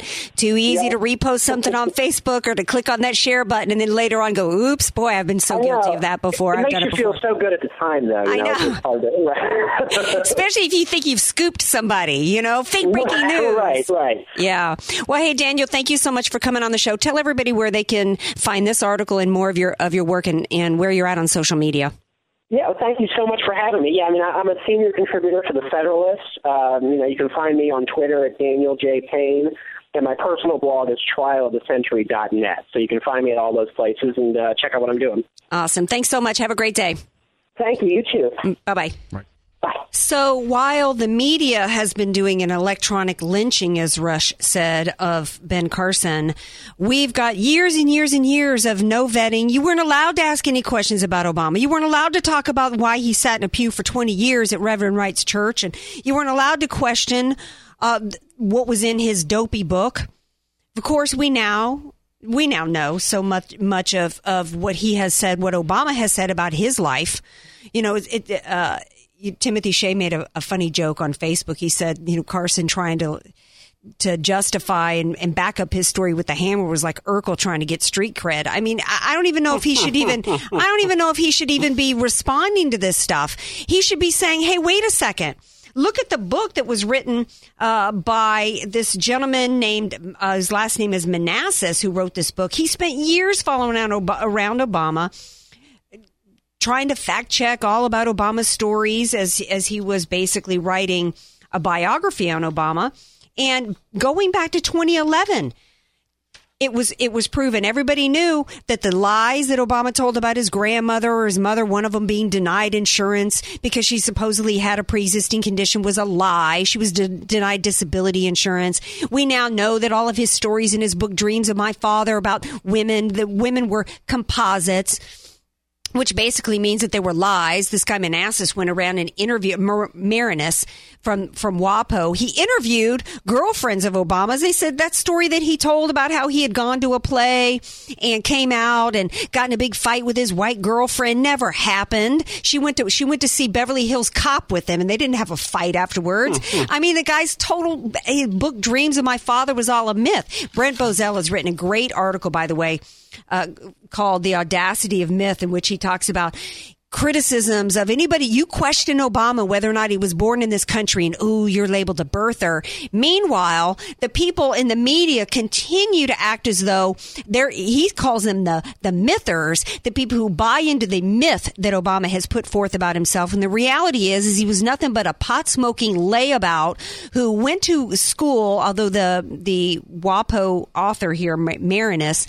suddenly for some reason the book the expose on Obama that WAPO did not, when WAPO did an excerpt of Maraniss, Maraniss's book, left out all the lies that Maraniss found out that Obama had quoted. Um, but, you know, now that we know all these lies about Obama, anybody care? Where's the electronic lynching going on uh, of him? But Maraniss's book ends right before he goes to college. I want the real. You want to talk about Ben Carson? I think Carson did come back and say, "Hey, wait a second. I'll talk about what I did in college in West Point when Obama unseals his records.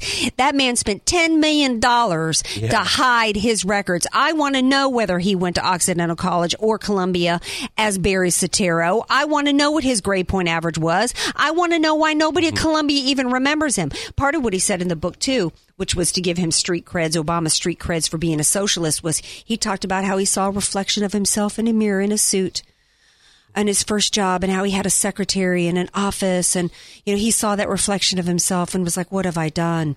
You know like he's just gotten on board with these evil capitalists on wall street. Come to find out he he was basically in a low level gig in the mailroom. Yeah. Uh, at least it was a job. Yeah you're a yeah. Hat tip. At least he had a yeah, job. At least it was a job. Yeah. Now my job right now is to take a break because I'm way past my break time. Got to got to pay some bills here. When we come back, we got to pick this up on the other side. We got more topics to talk about, and we got the ladies known as Diamond and Silk right here on the Andrea Kaye Show. So don't go anywhere, people.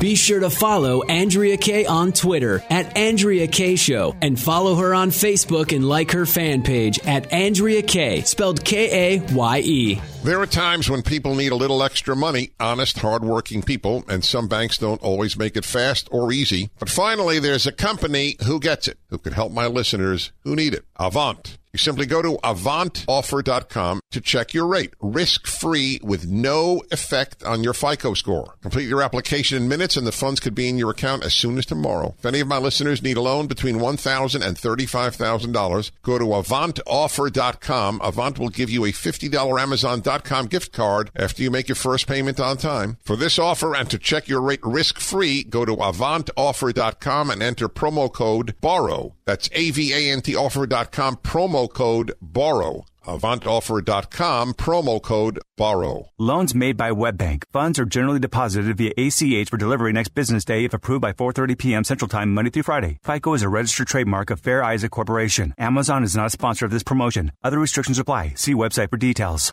Want to start living better, longer? Levita Compounding Pharmacy can help proudly improving the lives of over 10,000 patients, preparing personalized medications with the highest care, quality, and safety. Voted Union Tribune's best local pharmacy, Levita specializes in bioidentical hormones, prescription skincare, transdermal pain creams, and more. Let us help you find the path to living better, longer. Visit us at levitarx.com or call 866-507-1990. You're listening to the Andrea Kaye Show on AM 1170 The Answer.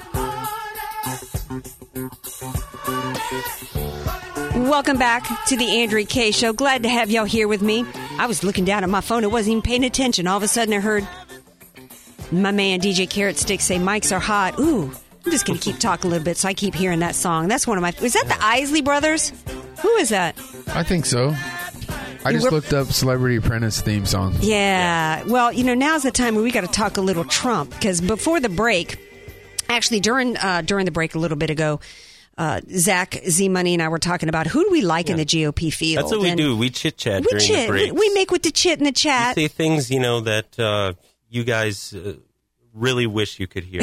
All the good stuff. Yeah, the good Just between us. Yes, and so he, we were talking about who do we like in the GOP field, and we were talking about Cruz, and he was telling me, Zack was telling me about how W says he just didn't like Cruz. Something about him he just doesn't like, and you know W is not one to badmouth people. He kind of keeps opinions to himself. That's kind of an interesting feedback for him. And you and I asked you who was your top person because right now Cruz is in the lead for me because I think that I think that he is got He's staying strong. He understands the Constitution. He's a limited government guy. He doesn't have high unfavorables like Trump does. He's strong on policy. Um, he's got the Latino thing going, so he can play a little bit of the identity thing. I think if Trump goes away and if Carson goes away in terms of the whole outsider phenomenon, I think I think Cruz is is likely to take it. But you said, who's your top dude? Um, I'm. Uh, I like Trump. Um, I. I don't know why. I, I almost feel sort of uh, um, shy about about saying so.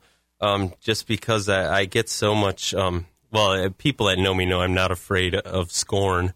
Uh, for sure, but um, people. You're often um, on the receiving end of it for your Yeah. comments, by the way, on Facebook. Yeah, absolutely. Um, but uh, people who um, I think uh, they behave almost like I've betrayed them uh, when I tell them that, that I like uh, Trump and that I'm I'm a fan of his. Well, I initially had Trump Cruz as my dream ticket, but the only reason why I have a hesitation about Trump is for the reason why you said you had a hesitation about Cruz on the break is that you said you felt like he might be that guy who gets into office and you're thinking he's one way and then he shocks you. And Trump has had a history in the past of supporting the Democrat Party. He's actually made comments about if, you know, if you want a strong economy, you need a Democrat in office. That's given me a little bit of pause. I like a comment you made on Facebook. I've quoted it many times on my show to where you said the number one issue we have is the border. If he does nothing else, you believe that Trump will take care of the border issue, and that would be so. That in and of Yes. itself, I'm with you there. Yeah, absolutely. I think he is um, every other candidate put together um, is not as serious about the border as Trump is, Mhm. and uh, I would vote for him seriously just as a one issue candidate if he devoted his entire uh, term to fixing the border and fixing um, illegal immigration in this country. To me, um, that would be four years well spent, and I believe and on the flip side of that, if he does um, somehow fail and nothing changes or whatever happens, I will also rest easy at night knowing that I guess it can't be done. Yeah, Like yeah. uh, if if, If he, he didn't can't do, it, it- um, it's Mhm. not going to happen. Mm-hmm. You know, at least I'll know that he tried 110 percent. hmm Well, I tell you who else loves Trump. Trump has two phenomenal supporters, two ladies that have taken Yeah. YouTube and the internet by storm. I, no, I don't know if anybody knows their real names, but they are known as Diamond and Silk. Hey there. Now, am I actually talking to Diamond and Silk? You're actually talking to Diamond and Silk, yes. Oh, ladies, I am so excited to have you on the Andrea Kaye show tonight. Thank you so much for being here, all the way from Milwaukee, right? Y'all were there for the debate, right? We're there, yes, we are. We're right here for the debate, yes. Oh, wonderful. Uh, now, I got to tell y'all, I became a fan of y'all's back after the first Fox debate, after which y'all took that Megyn Kelly Kelly, Maggie, Maggie, Kelly, whatever your name is. Y'all need to, you need to go back to Sesame Street. That's what y'all said about her, and I loved oh, it. My goodness. She We- wasn't reporting. She wasn't doing her job the right way during those debates. No, So she wasn't. No, she wasn't. Now, I, I got some questions for y'all about tomorrow's debate because you said you're going there to make sure that Donald Trump gets the respect that he deserves. And I want to hear all about that. But so many people are curious about y'all. You've just become so popular. So many people love y'all, but I don't think many of us really know who is Diamond and Silk and Silk and Diamond. Tell everybody a little bit about yourselves. Where y'all from? What's your story? Well, well, we're from North Carolina, and uh, we just started opening up about media biasness when Donald Trump announced that he was going to be running for president. I called Silk. I said, Silk, you have to cut on the TV and look at Donald Trump. She called me back halfway through. She said, "Girl, this is going to be our ne- new our next president." That's right. And um, we started noticing that the media started pushing back when it came to him, started calling him derogatory names, and we took it to uh, we took it to our YouTube channel and just started talking about it, and it just became very popular. Awesome. Where, in Nor- where in North Carolina y'all from? Fayetteville, North Carolina. Okay, I was born at Jacksonville. I'm the daughter of two Marines. Mm-hmm. Yeah, so give Okay. it. Yeah. so y'all give a shout out to all the military. Um, part of my show tonight is we're doing a little um, Veterans Day military salute. So give a little shout out to the military, will you, ladies? Okay, we will shout out to the, all of our veterans. Y'all know we love y'all.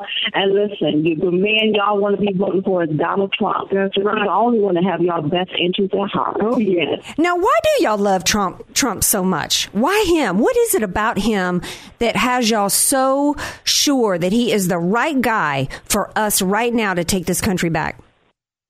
Well, you know what? He represents spirit. Mm-hmm. You know, our country has been united for a while. And so he's bringing back unity. He's going to bring back opportunity. You know, he wants to make sure that the American people is kept safe. And that's what we love about him. He cares about the American people and he cares about all of us. Mm-hmm. And baby, that's why we stump for Trump. Mm, you know, he's going to bring jobs back to this country where people can thrive again. Mm-hmm. And, you know, he's going to protect the border. You know, that's what we need. You protect your home, you protect the White House, but you leave America's house wide open. Mm-hmm. That's not right. Yeah, it's know? like it's like So they've that's all what we need. yeah they've left the front door open. They act like I'm supposed to leave my front door unlocked, and then if somebody comes in, it's my obligation to to give them clothes and feed them a meal from here on out. Absolutely, that's right. That's right. And you know, why is everyone? You know, you want to call him out of his name because he want to follow the law. Because when I break the law, I'm gonna go to jail. I'm going to jail.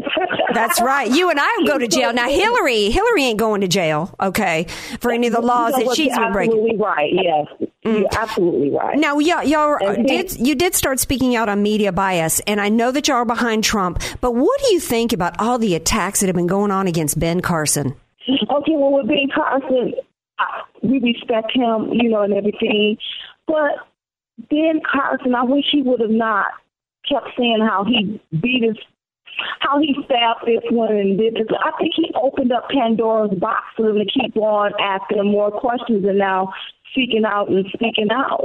You yeah, know, yeah. You I don't really want to do. be. Yeah, you don't want to be a famous, brilliant neurosurgeon having to try to convince people that you were once. You know, trying to hit your mama in the head with a hammer. Okay, I don't really think that's where you you want go. your Right. presidential campaign to be. But I do think that, that that it's unfair to him. Stories like what Politico did, saying that he oh, lied yeah. about the West Point and all that. That's just flat out not true. And you know, Trump seems to be the only one who effectively Carson pushes back and, and you know and he puts it back in their face with the media, but not as much as Trump. And that's one thing that I like about him because we know that the media is in the tank for Hillary and they are going to go after all of our presidential candidates. And we need a nominee going into 2016 who's going to push punch somebody right back between the eyes if they come after him. Just like he did Megyn Kelly after that first debate right now, Yeah, yeah. yeah. Now, um, y'all got a video the other day about Marco Rubio, in which y'all did some y'all did a math lesson okay, about Marco Rubio and this government credit card. Now, I was shocked to find out that he spent $10,000 on a family reunion. Because, see, my family reunions were all about us bringing, the, I'm from Louisiana. I was born in North Carolina. But anyway, we were all about bringing our Popeyes fried chicken, okay, and some pecan mm-hmm. pies to That's the family right. reunion. Tell, it tell everybody about Marco Rubio and this government credit card where he spent $10,000 for a family reunion. Yes, he spent ten thousand dollars on a family reunion. Mm-hmm. When you know, okay, first of all, why are you taking and charging your bills to uh, a government issue card? And they say that okay, the, that it was issued by the GOP, but still, taxpayers' money donated to the GOP or whatever. They didn't donate for Marco or Rubio's uh, bills. That's one thing. And then he wanted to say mention something about Donald Trump about his, uh, what what happened in his past. And here's the deal: Donald Trump used bankruptcy, used the law. Marco Rubio, he broke the law because anytime you take your bills and you charge your bills to uh, government issue credit cards, that that means that what you're doing is stealing in a way because now you want the taxpayers to pay for that, and he never would have gotten caught if no one hadn't call, didn't call him out on it. The, that the taxpayers would end up paying for that. Well, and that's true. And one of the things that I love so much about y'all's video, though, is what you talked about. If he can't manage his own economics for a family reunion, okay, how can he be managing our debt? We're 17, 18 trillion dollars in debt as a nation. We don't need somebody blowing $10,000 on a family reunion when he could have done it for how much did y'all say in that video? A dollar? That's, that's all he needed was right. one dollar for a sharpie. Okay, go find a park. Right, go find a park somewhere. Ask everybody to bring bring a potluck and wear a white T-shirt. Okay, you don't need to spend ten right. thousand dollars, right, ladies? That's right. That's right. Now, And t- anybody, you know, you make one hundred seventy four thousand dollars a year, and you mean to tell me you in that? I, I, that's crazy to me. It's crazy. I- I- exactly, and you know, I don't know where he's if he's from Florida originally, but us Southerners, I don't know about North Carolina as much because I spent most of my time in Louisiana. But we manage our money a little bit better than that, at least when it comes to family we don't need reunions. nobody like that, man. No, we don't. Yeah. Now, what's going to happen at this debate tomorrow? What's what, what are y'all expecting? What's going on there tomorrow? Well, I'm I'm expecting for them to separate the boys from the men. Mm-hmm. First of all, it's time for some of them start dropping out of that class. Going to go ahead and get on out. Yeah. And then I want to hear substance. Well, I know my man Donald Trump. I know our future president is going to bring it. Okay. Right. But the rest of these here people, okay, what do you have to say? Come on, come, come, come on. Tell us what you got to say, and then bow out and bow out gracefully. Right. Because a lot of these here are sitting on the stage are career politicians, Right. telling us the same thing they already bought and paid for. The one thing about Donald Trump that we love, he's not bought. He can't be bought. He's paying for his own campaign. There's no puppet master pulling his strings. He's not a puppet, and that's what we love. So that means he's going to work for the American people and not for the puppet masters that's going to be pulling the strings. So that's why we love Donald Trump, and that's why we stuck for him. And hey, you can find out what we're about if you visit diamondandsilk.com. Awesome. We love you, ladies. Now you're gonna. You said you're gonna make sure that he gets the respect tomorrow. You're gonna have words with them Fox moderators. Make sure Trish and and them ladies are going. They ain't gonna go down that Megyn Kelly road, right? Well, uh, listen. I hope we don't. Ha- I hope we don't have to take it there. We're gonna be looking out. We to see who's naughty, who's nice, and who's doing any kind of trickery. We will be calling it out. Yeah. All right. Now y'all gonna post a video afterwards and give your commentary, give your analysis. Absolutely, absolutely. Yes, we are. Now tell everybody again where they can find y'all and where they can see the video. Okay, they can see the videos on our YouTube channel, the viewers view, and they can go to diamondandsilk.com. All of our videos are posted there as well. Awesome. Are y'all on Twitter? We are on Twitter, Diamond and Silk. Awesome. Ladies, thank you so much. Have a great time in Milwaukee. And you keep them honest, them Fox moderators, We ladies. will. We will. Love you you. for having You us. take care of Trump. Y'all have a great night. Okay. Bye bye now. All right. Bye-bye. Diamond and Silk. Kind of reminds me of that uh, song that Prince didn't he have a song called Diamond, and Pearls. Diamonds and Pearls. That would have been funny. So there's there's your fellow Trump supporters. Mm-hmm. You Yeah. know, do you agree with them in terms of their analysis, in terms of why they like your man Trump? Yeah, you know what? Um, they really. Uh, I mean, they those two are, are salt of the earth too, man. um, I, I like them. Um, but yeah, they they touched on a few points. I mean, they're all um, they're pretty broad, but I can't say that um, that I don't agree. I mean, Well, I well, I love. I think I think what they had to say about Rubio is brilliant because the truth of the matter is, it's not just about the ethics of him putting ten thousand dollars on a government card. It's about literally what they're saying is true. We used to have the Wallace family reunions in Wiggins, Mississippi, Mm-hmm. and ten thousand dollars would have done two generations of family Yeah. reunions. If Ten family grand on a family reunion? Are you a- kidding me? If a family reunion cost ten grand, uh, no one in my family would know each other. Exactly. I could tell you that. I, I probably uh, the combined weddings of everyone in our family might have cost ten grand. Yeah, I mean, it's like that. What does that say about him and money? And you had actually said, uh, you know, earlier uh, on the break, of course, we were talking the break, that some of the things coming out about him, the issues are the criticisms of Carson in terms of whether or not he a- applied to West Point or what They're doesn't really ridiculous, It's by the way. ridiculous and stupid. But some of these things about. Rubio, in terms of finances and money, do That's actually real. they are real because concrete, and it's directly analogous to, uh, to how he'd the be as a pre- of president. Yeah, because we have an economic crisis in this country. We're $18 trillion in debt. Tomorrow night they're going to be talking about their tax plans. They're going to be talking about, like, Carson's got his flat tax p- plan and Trump's got a simplified plan that still has some tiers going on in there. None of them really address it unless we get into some serious spending cuts.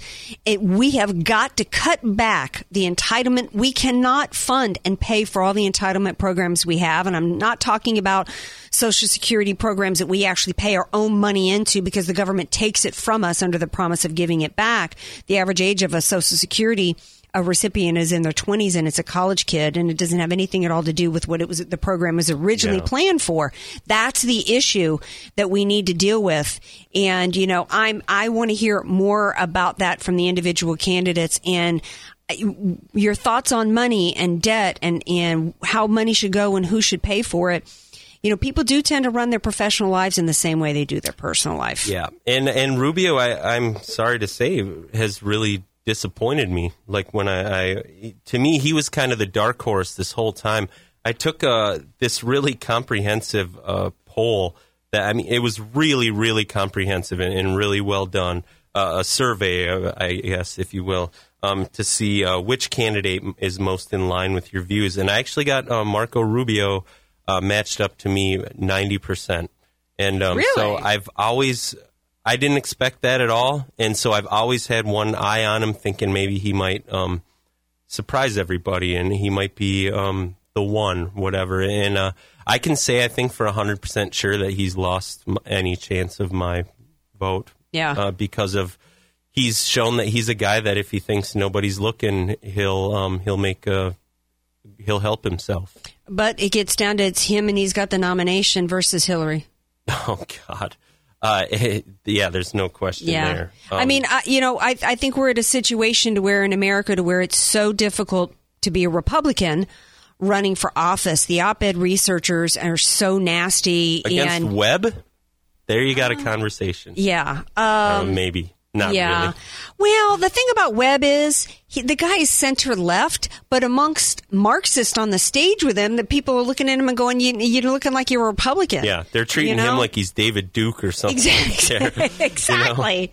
And uh, He he, reminds me of the Minnesota Democrats. Uh, Minnesota has kind of their own uh, little Democratic Party called uh, the DFL, and um, it's uh, they're it's a blue state as blue as can be, but they're normal uh, Democrat. You know, they're mostly all religious people, and they have values and stuff like that. They're kind of like Kennedy Democrats in a sense, and the reality is is that most people might think of them as really Republicans. Like if they were in the D.C. area, they'd be Yeah, they're just more um, common sense uh, Democrats. Uh, still wrong.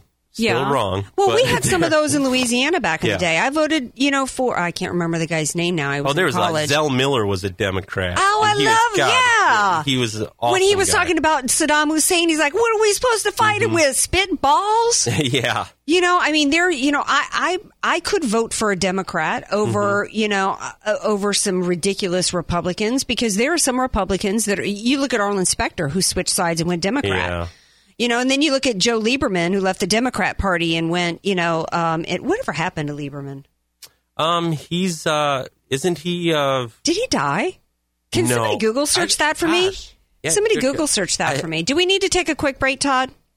Yeah, we need to. Todd's motioning. We need to take a quick break. Then we come back. He the final, independent. the final countdown, the final lap of the Andrea Kaye Show, right here on AM eleven seventy. The answer. Somebody Google. Let me know. Is Joe Lieberman alive? Dang it!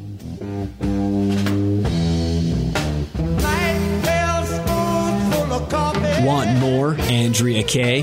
Follow her on Twitter at Andrea Kaye Show and like her Facebook page at Andrea Kaye, spelled K A Y E. Convenient, homestyle recipes, and unique menu favorites. Sombrero, your place for San Diego style Mexican food. Roll tacos, California burritos, and don't forget your salsa. Sombrero Mexican food. We get it too. Do you struggle with the day to day management of your business? Proteus takes the pain out of the business process management by providing you a complete system for efficiency, automation, continuity. Proteus is business solution that wraps itself around your business and grows with you. Gone are the days of multiple programs and systems for sales, inventory, customer management, and financial reporting. Proteus serves your business every day, all day, and revolutionizes the way you do business. Visit us today to see how Proteus can assist you online at www.proteuserp.com or call today 877 749 3533.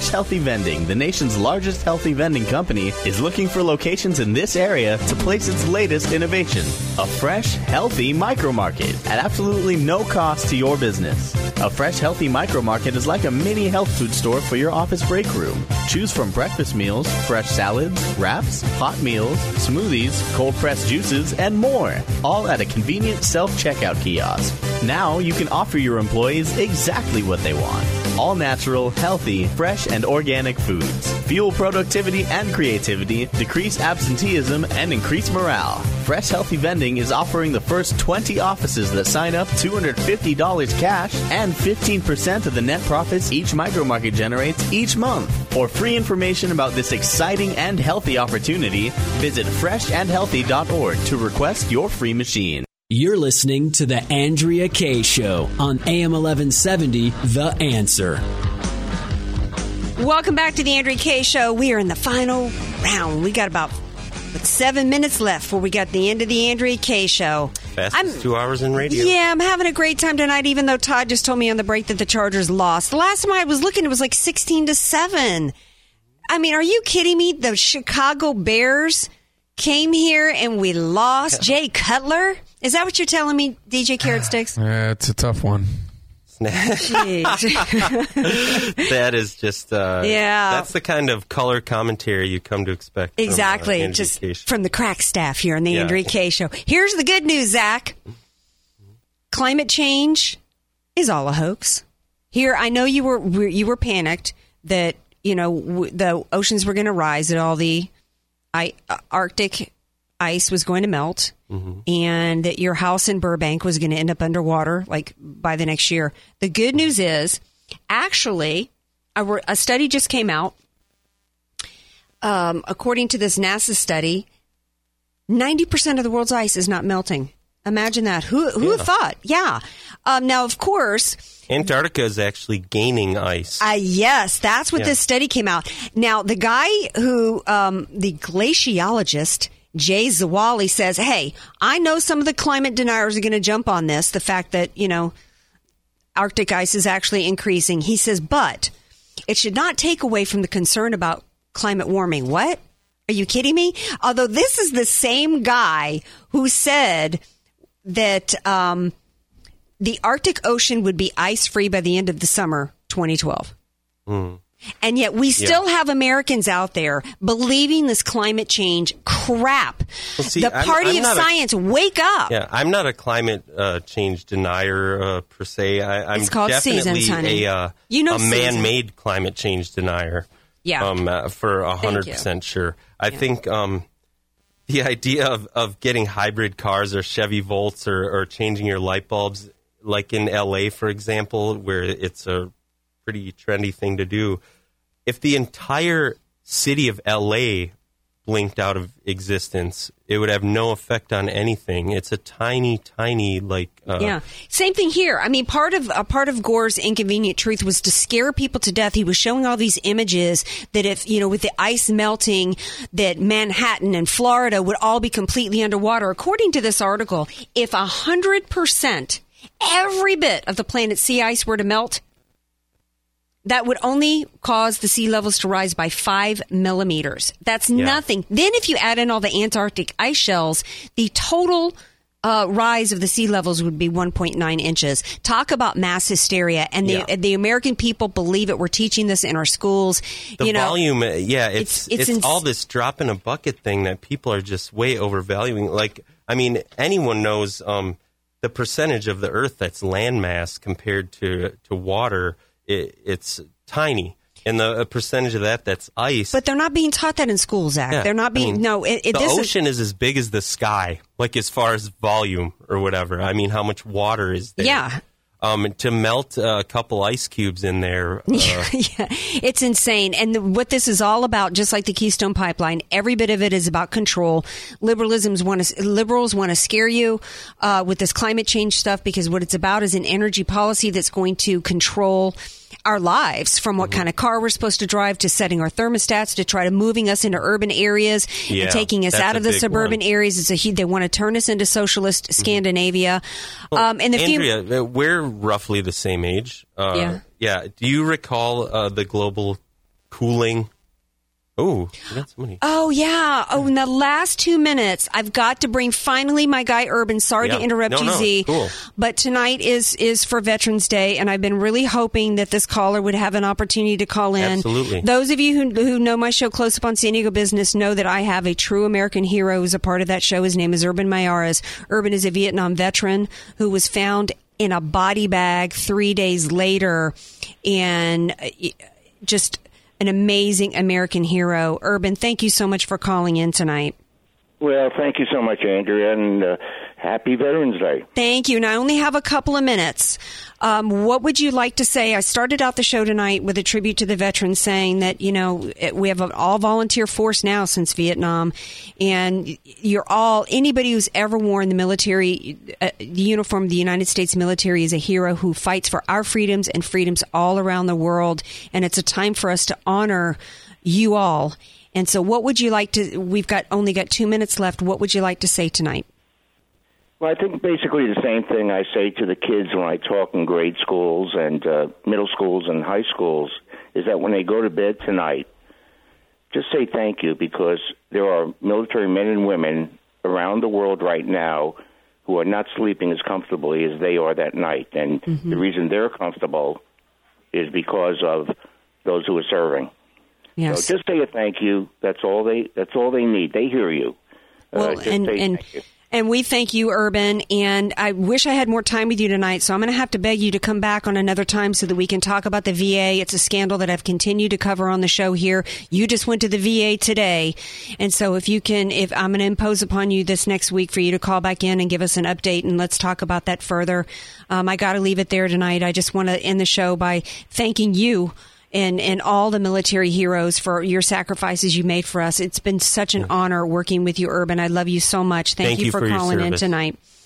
All right, well, thanks so much, and love you too, Andrea. And uh, everybody have a good night's sleep, and say thank you. Thank you, Urban. You got it. All right, good night. Hey, thanks to all you out there as well, tuning into the Andrea Kaye Show tonight. All right, here every Monday night from 8 to 10. And set your clocks, uh, your alarms for next Thursday, the 19th, and Friday, the 20th, because I'm going to be hosting America Trends TV again for Dr. Gina. And let's keep this conversation rolling on Twitter. I'm at Andrea Kaye Show and on Facebook. Where can people find you, Zack? Oh gosh, people can find me on uh Outlaw Radio uh, outlawradiousa.com or on Facebook. I'm uh, always accommodating. All right. Have a great night, everybody. Love you all. Thanks, Zack, Love for you, being Andrea. here. News talking this and that. The Andrea Kaye Show on AM 1170. The Answer is sponsored by Andrea Kaye.